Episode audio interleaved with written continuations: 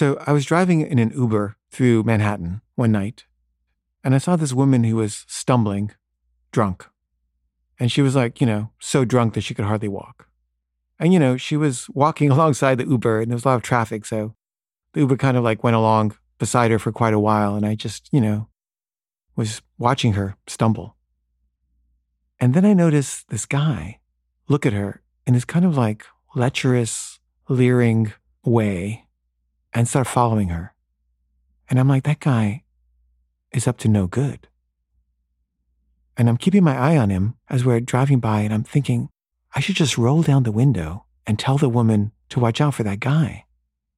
And, you know, he keeps following her, and I could tell that he's like following her home, like he's going to do something to this woman. And we're kind of close enough and we're stopped in traffic that I could just roll down my window and either say, Hey, get in the car. I'm going to take you home.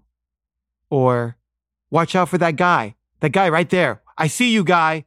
I see what you're doing. Get away from her. But then I thought, she doesn't know me. She's not going to get in the Uber and say, oh, okay, I'll get in the Uber with this guy I don't know. I'm just going to freak her out. And it's not going to work.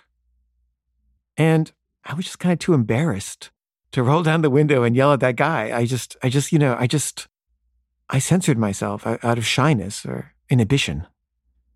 And then the traffic stopped being so bad and the Uber started going and now it was too late. Like she was behind us. And I, you know, I even said to the Uber driver, could you stop? Could you stop? And he was like, what? Why? Where? And, you know, the cars were coming and it was hard. And I just said, you know, never mind.